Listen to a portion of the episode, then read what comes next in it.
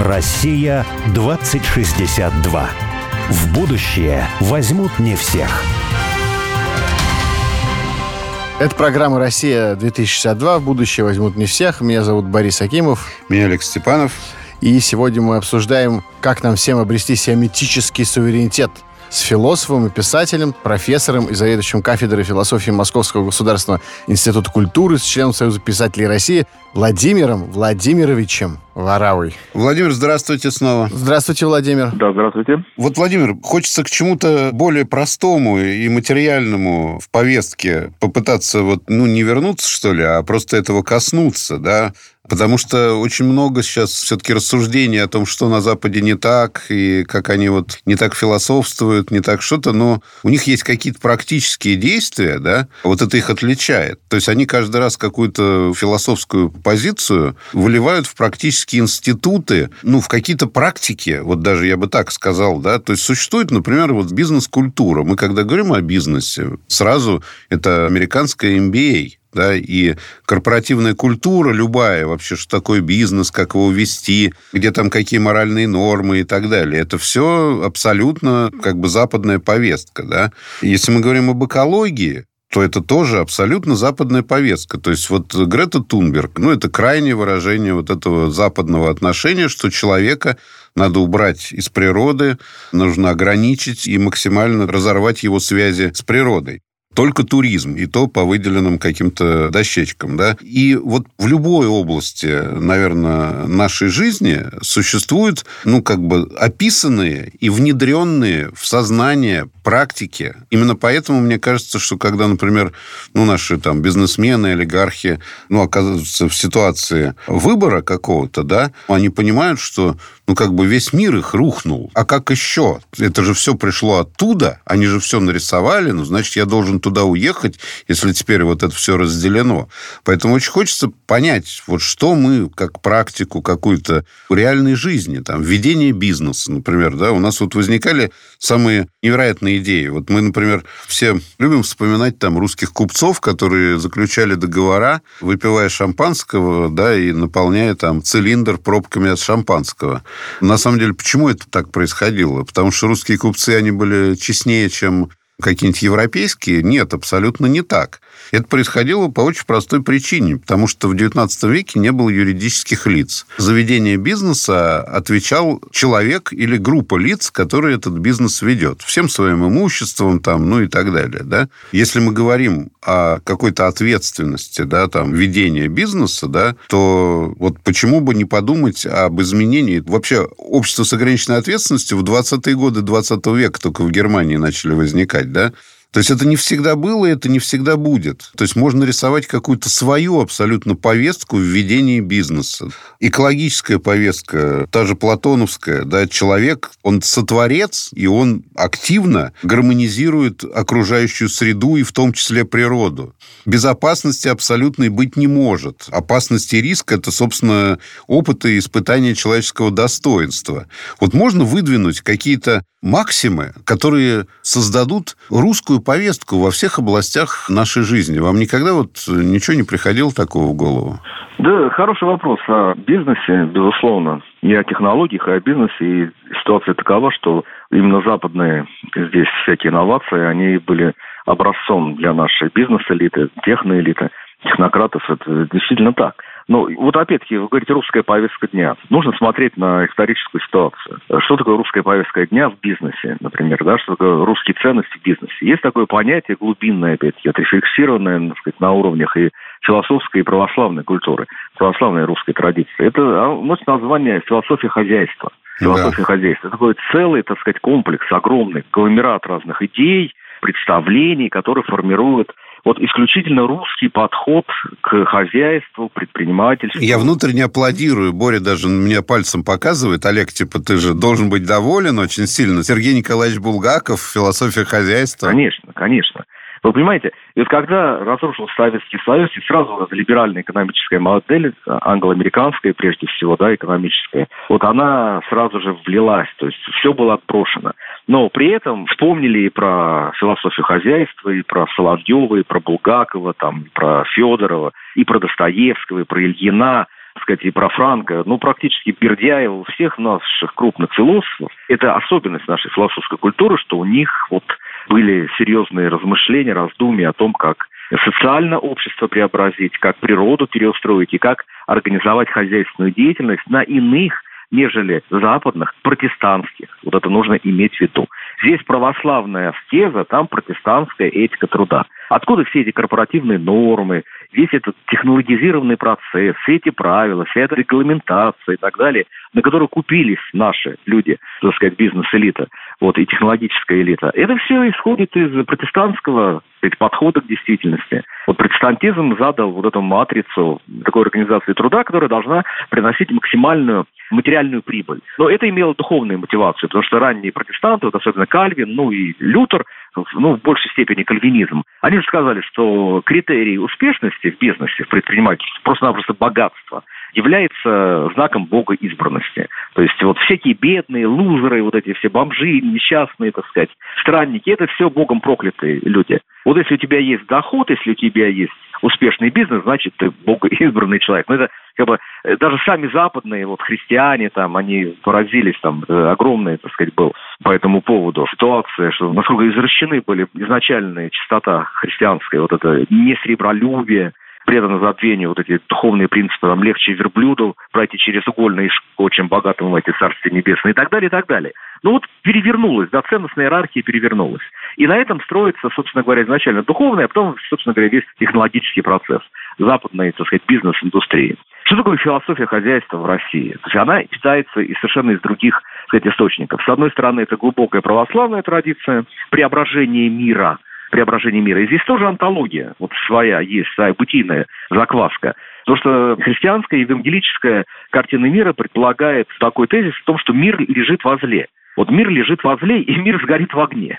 Смотрите, вот в таком, я бы сказал, либерально-русофобском в разной степени изводе существуют же вот эти потрунивания над русской ленью, русской хандрой, русской там никчемностью, неумелостью. А вот вы знаете, я как раз э, хотел тут вспомнить по поводу русской лени, русской хандры, рассуждение вроде бы не такого большого философа, а экономиста и практика, бизнесмена, можно сказать, и даже чиновника Чаянова. Ну да, да, вот. Чаянов, да. А, да, который говорил, что русским людям не свойственен вот этот капиталистический уклад да. бесконечного увеличения чего-то, потребления, там, накоплений угу. каких-то и так далее. То есть вот он показывал, как крестьяне останавливаются на каком-то уровне потребления, который достаточен для их семьи. Угу. Он при этом это показывал на статистике потому что, в отличие от современной да, статистики, да, да, да, да, которая да. нам ни о чем не говорит, в основном только о том, кто умер, кто развелся, бюджеты времени крестьян целых деревень измеряли с секундомером в руках. И поэтому он приводил огромные таблицы чисел,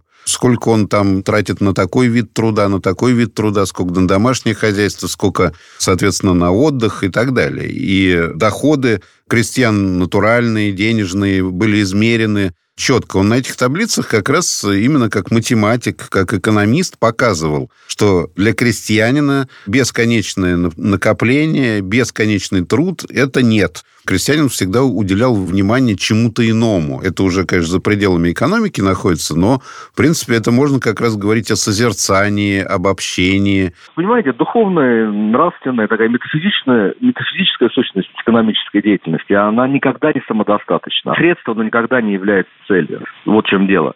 И вот это безудержное потребление, ведь оно бессмысленно. Оно что порождает? Оно порождает, с одной стороны, распущенность. Вот человек погружается в это гедонистическое состояние. А с другой стороны, дает то, что вот на языке там, современного психопатологических теорий называется экзистенциальным вакуумом, экзистенциальной фрустрацией так сказать, логодепривации, то есть вот этими состояниями потери смысла жизни, которые вот чреваты, так сказать, и опустошенностью, и суицидальными всякими вещами. И это же доказано уже, показано миллион примеров, вот что чем выше уровень потребления материального достатка, тем сильнее состояние вот духовной опустошенности, потери смысла жизни. Поэтому человек спускается во все тяжкие, он хочет наслаждений дополнительных, перверсий, чтобы, так сказать, разжигать свою плоть, потому что ему мало. Дура, она не знает, когда ей становиться. И вот получается, что вот капиталистический способ, он как бы все размеренно и математически четко показывает, как нам достигнуть прибыли, но что делать нам со сверхприбылью в духовном плане, он не дает ответа, потому что человек не знает, что с ней делать. В русской традиции экклесиаст, да что толку человеку от трудов его под солнцем, да, суета, суета, там лень духа. Что толку человеку от трудов его? Понимаете? И проклял труд мой, говорит Экклесиаст, потому что он не дает все равно результат, так сказать, вот этой тщетности, пустота. Поэтому в русской традиции очень важно вот это понимать. Философия хозяйства, она направляет человека не на самосущность материального достатка, а на то, что лежит за его пределами. И вот философия хозяйства, вот мы говорили да, о арене, вот что русофобы издеваются, что вот мы там такие неумехи там и так далее, и так далее. Но действительности это умение как бы вот вовремя остановиться и направить хозяйственную деятельность на иные цели – и вот в русской традиции, вот то, что называется философией хозяйства, особенно сильно вот нашими философами отрефлексировано, это то, что называется теургией, преображением мира. То есть целью хозяйственной деятельности должно стать максимальное избавление от зла, в котором лежит мир. То есть преображение действительности. В этом смысл хозяйственной деятельности. Вы знаете, я вот тут могу вспомнить тех людей, которые участвовали там в нашей передаче, и на самом деле мы вот устраивали сейчас такую онлайн-конференцию, угу. где выступали в том числе экономисты. И вот меня очень порадовали выступления экономистов, которые, например, говорили о том, что, ну и математически это показывали, да, что так называемое равновесие Нэша, оно такое, ну, как бы достигается индивидуалистически теория такая, да, что люди максимизируют полезность приобретаемых благ, то есть вот именно потребление, да, а фирмы максимизируют свою прибыль. И в какой-то момент вот эта экономика работает на установлении равновесия между спросом, который является максимизацией приобретаемых благ при ограниченном бюджете, и производители как бы максимизируют выпуск, предложения, и в какой-то момент они, значит, приходят в какое-то статическое равновесие, да, временное, конечно. Но вот экономисты показывали, что эта экономика работать не может, она схлопывается, такая экономика. И может угу. работать только экономика, которая которая ну, как бы работает по равновесию Парета.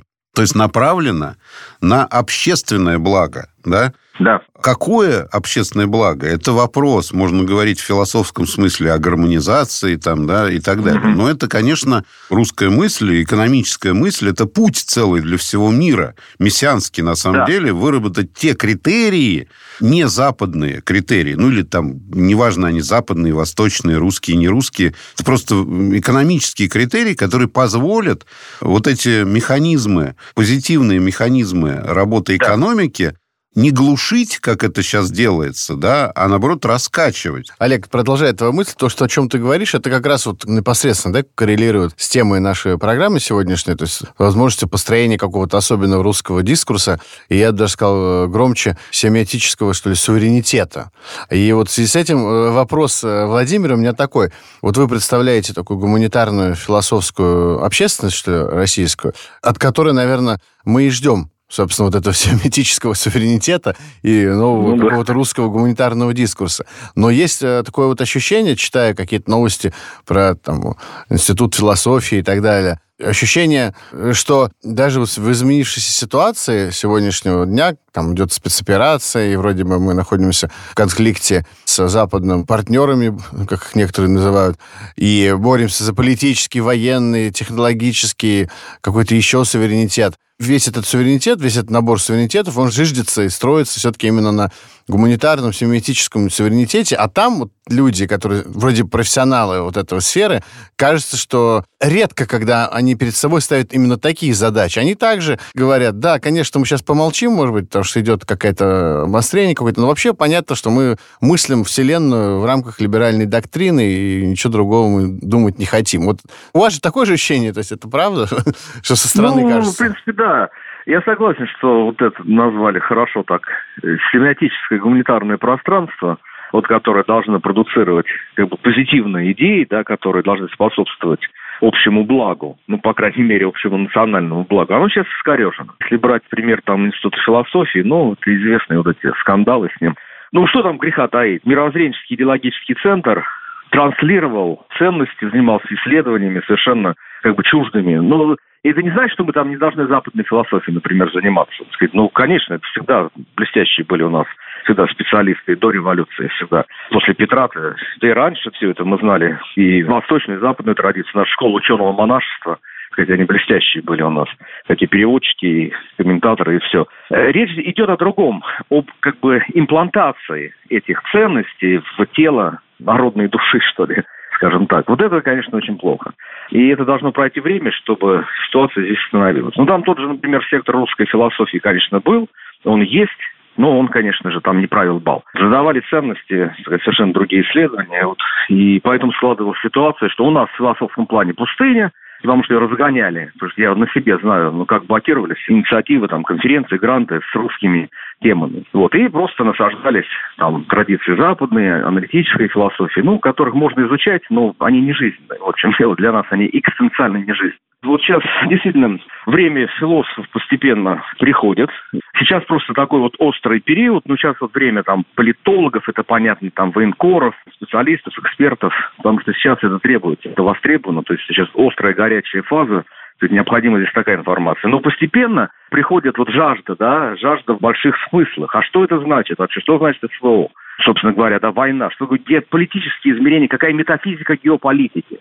Куда мир движется? Какая роль России в этих процессах. Эти вопросы, они возникают, вот, и они будут все чаще возникать. И, конечно же, будет э, востребованность вот, национально ориентированных философов, которые смогут, по крайней мере, если не дать окончательный ответ, потому что философия не дает окончательных ответов, но направить в позитивное русло размышлений на эти темы. Это очень важно, чтобы люди задумывались именно над этим пластом. В чем смысл, да? А в конце концов, смысл войны – это смысл мира, это смысл существования человека. Вот он главный вопрос. Ответим мы на этот вопрос, тогда поймем, зачем мы воюем. Ведь действительно сейчас производительность труда и автоматизация производства, они еще со времен промышленной революции, и об этом Маркс тоже писал, в общем-то, предвидя, угу. они растут. И, соответственно, вот человеческий труд, приложение человеческого труда для производства продуктов потребления, в том числе там продуктов питания, товаров каких-то и так далее, он все меньше задействован. Да? И на самом деле даже площадь земли которая задействована в хозяйственной деятельности человека, она сокращается. Потому что сейчас вот кучное содержание животных. Ну, такая тенденция в животноводстве. Сейчас где-то в какой-то стране, я не помню, сейчас в Швеции, что ли, в Дании, там сейчас принято решение об уничтожении поголовье скота, потому что оно испускает газы и углеродный след. Ну, мясо не нужно есть такое натуральное, его можно есть искусственное, там, заменители всякие и так далее. Вот. Фермеров тоже под нож вместе со скотом. Ну, пока нет еще, да. Ну, ну в общем, короче говоря, в этом смысле, в этом смысле абсолютно понятная тенденция, да, о том, что сейчас десятки миллионов людей не будут работать у станка или на тракторе, да, пахать плугом. И для того же Платонова, например, а какая сфера приложения человеческого труда? То есть вот э, Борис абсолютно правильно говорит э, довольно часто, что человек перестает быть нужным как производитель и остается у него функция потребителя. Поэтому речь идет о выплате базового дохода, о сокращении там, рабочей недели и так далее. Но все-таки человеческий труд – это какая-то ну, присущая человеку функция. Без нее он действительно ну, перестает это инструмент, быть... Инструмент творчества. Это да, творчества. Да, да, инструмент созидания, творчества. И без нее он перестает быть человеком в каком-то смысле. Да, да? Куда этот труд прилагать? И вот для меня было очень приятным и большим, на самом деле, открытием такая маленькая деталь жизни Платонова, Андрея, что он был инженером и занимался... Мелиоратором. Да, водорегуляцией он занимался. Да, Это да. одна из моих любимых тем. Она очень очень странная.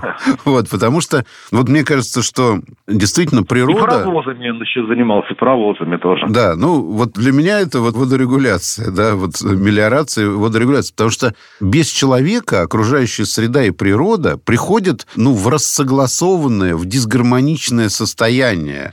И вот эта идея о том, что... Ну, а я с биологами очень много общался и с географами. Идея о том, что надо природу оставить в покое. Да, реки мелеют, но они потом там через 500 лет пробивают все новые русла, говорят сейчас биологи и Грета Тунберг. Лес умирает, он превращается в болото. Ну, в болотные угодья. Это тоже важная вещь для водорегуляции, да, там. Ручьи пересыхают. Короче говоря, природа жить должна сама по себе, своими циклами.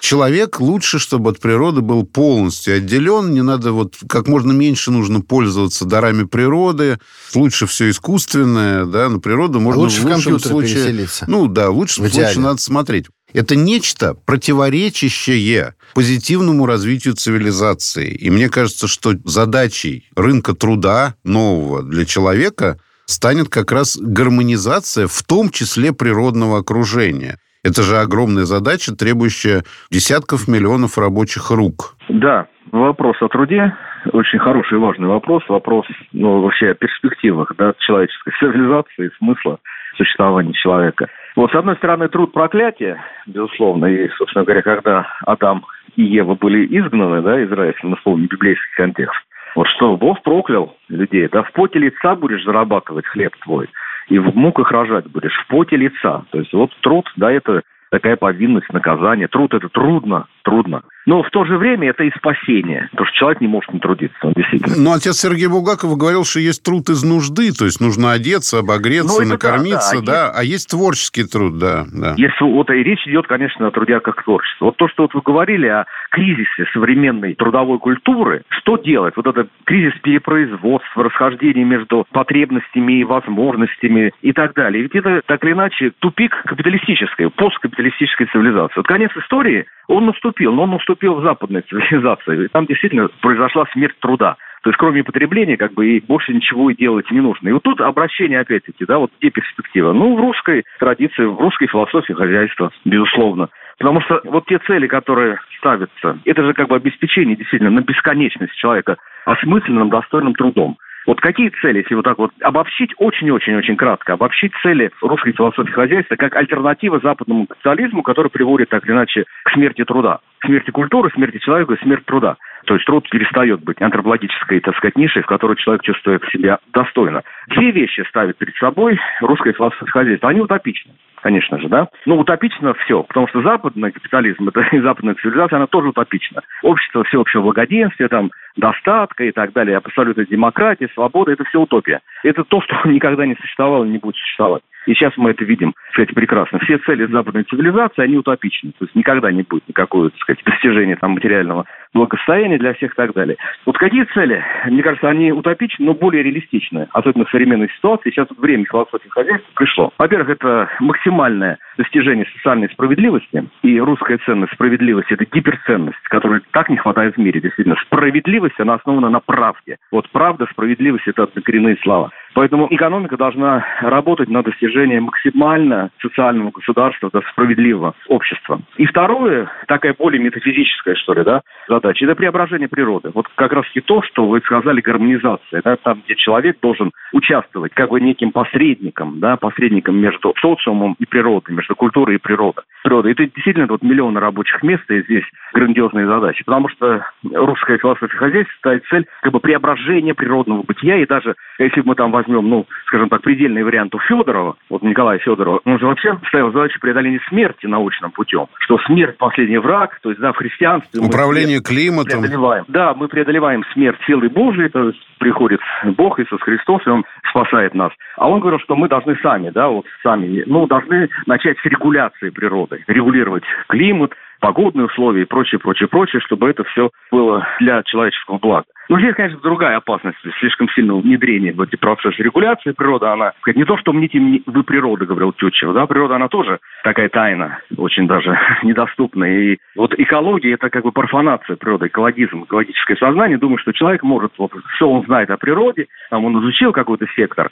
и вот он думает, что он проник в ее тайны. Нет, как нельзя проникнуть тайну мозга. Вот и об этом самые крутые нейробиологи говорят, что мозг – это загадка, тайна абсолютно. Вот и мы никогда не сможем его понять и, так сказать, управлять понятий, там, искусственный интеллект, это, конечно, утопия абсолютная. Также и природа само по себе. Это, мне кажется, вот тут мистическое чувство, сказать, благоговения там, поэтов, например, художников перед природой, они чувствовали вот это ее величие, чувствовали неприродность человека, а с другой стороны, ну, какую-то интимную связь человека с природой. И вот русская философия хозяйства предполагает вот деятельное, творческое, активное участие в делах природы. Вот, и это как бы глобальная задача нового цивилизационного развития там, следующего тысячелетия. Установить эти отношения. И в этом смысле как раз вот э, мне кажется, что вот да, у России есть э, шанс на свою повестку в мире. Да, вот. вот это и есть наша повестка. Спасибо, Владимир.